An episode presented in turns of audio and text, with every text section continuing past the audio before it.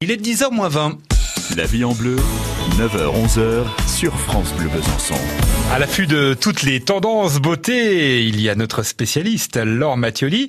On va partir très très loin ce matin euh, sur le globe, Laure, pour évoquer cette façon d'avoir euh, une peau plutôt sympa, plutôt belle, plutôt lumineuse. Vous avez déjà entendu parler de la nouvelle tendance Glass Skin Alors c'est une tendance qui nous vient de Corée pour avoir une peau fraîche, saine et lumineuse comme un éclat de verre. C'est le nouveau secret des obsédés de la peau zéro défaut et toujours en avance sur les prochaines tendances belle peau, les Coréennes ne jurent que par cette technique pour sublimer leur petit minois. Alors on va décrypter pas à pas comment afficher une véritable peau de bébé. Surtout avec les beaux jours qui arrivent, ça vous donnera une fraîcheur toute naturelle. Alors la promesse du teint Glass Skin, c'est aucun pore visible ni même une seule imperfection.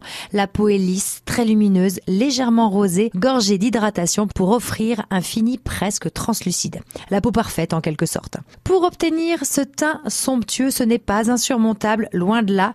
Il suffit de connaître ces quelques secrets et de mettre en place la bonne routine Made in Korea. En revanche, ce n'est pas avec un seul produit que vous obtiendrez le fini glass skin, mais grâce à la superposition de plusieurs cosmétiques. Il doit y avoir une grande quantité d'eau pour créer l'aspect humide et brillant qui capte et réfléchit la lumière. Pour commencer, il est important de commencer par réaliser un double nettoyage. Huile démaquillante, puis nettoyant doux pour enlever tous les restes de maquillage et les impuretés. Ensuite, deux fois par semaine maximum, misez sur l'exfoliation avec un produit adapté qui éliminera les cellules mortes, un peeling par exemple. Maintenant, l'application d'une lotion tonique fait partie des étapes primordiales car elle permet d'hydrater et de rafraîchir la peau. Elle va également booster l'efficacité des soins qu'on va utiliser ensuite. Optez ensuite pour une essence d'hydratation qui va s'appliquer entre la lotion et le sérum. Alors l'essence a la consistance d'un gel assez liquide et va combler ainsi les besoins en eau de votre peau. Celle de l'Occitane par exemple est très très bien. Ensuite va venir le sérum hydratant donc à appliquer au quotidien, ensuite le contour des yeux, puis la crème de jour que vous choisirez nourrissante et cicatrisante. N'attendez pas que la peau l'absorbe totalement et passez directement au maquillage. Donc vous l'aurez compris, mettez votre réveil un quart d'heure plus tôt le matin. C'est pas insurmontable, mais il y a du taf quand même pour avoir un teint de princesse Disney. Après tout, le jeu en vaut la chandelle. Allez, on continue.